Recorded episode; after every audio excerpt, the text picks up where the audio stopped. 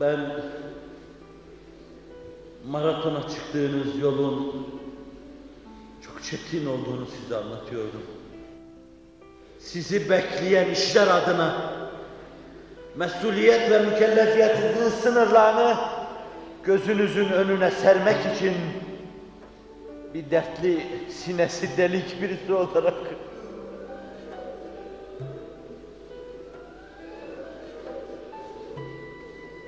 bir ahu elin olup bir iniltili çığlı olup huzurunuza geldim ve bu arada inkisarımı dile getirdim. Bunu da benim insanlığıma verin. 50 senelik bir türlü kabuk bağlamayan yarama verin. Zannediyorum sizin de o kadar yaranız var. Vardır. Hz. Muhammed cemaati olup da yaralı olmamak mümkün değil. Vardır. Dinliyorsunuzdur.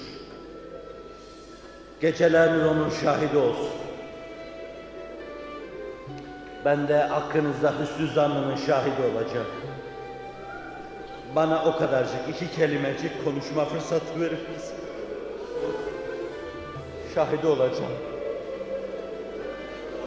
Bilenin iradelerinizle, yolun çetinliğine rağmen hadiseler karşısında pes etmeyin. Çokları bir miktar yürür de bu yolda, dönemecin birinde başlarına gelen şeylerle bıkar. Tedbir der, ihtiyat der, teyakkuz der, kenara çekilir. Etliye, sütliye karışmazlar ve rahat ederler. Ama yol bu değildir. O böyle yapmamıştır.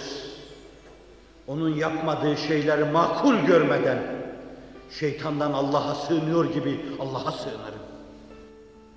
O ihtiyat değil, irtidattır. O tedbir değil, geriye gitmektir. O teyakkuz değil, gaflete dalmaktır. Bin dönemeç karşınıza çıksa, sarsılmadan hep aynı şeyi söyleyeceksiniz. Bir güfte bestesini siz yapacaksınız. Çıktık dikenli yollara, dönmemeye karar verdik geriye. Bestelenir mi bu bilemeyeceğim. Çok yakışıklı bir şey olmadı. Ama şu andaki hissiyatımın ifadesidir. Çıktık dikenli yollara. Söz verdik Allah'a. Geriye dönmeyeceğiz. Bizim bestemiz olsun. Dönersek kalleşiz. Dönersek kalleşiz. Söz verin. Ancak o zaman ancak o zaman mesafelerin canını okuyacağız. Ancak o zaman yollar dürülecek. Ancak o zaman aşılmaz köprüler geçilecek.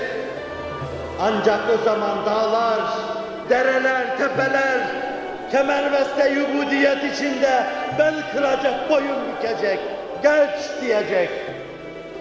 Tepeler dümdüz olacak, dümdüz yerler pürüzsüz olacak. Ama azmetmek lazım.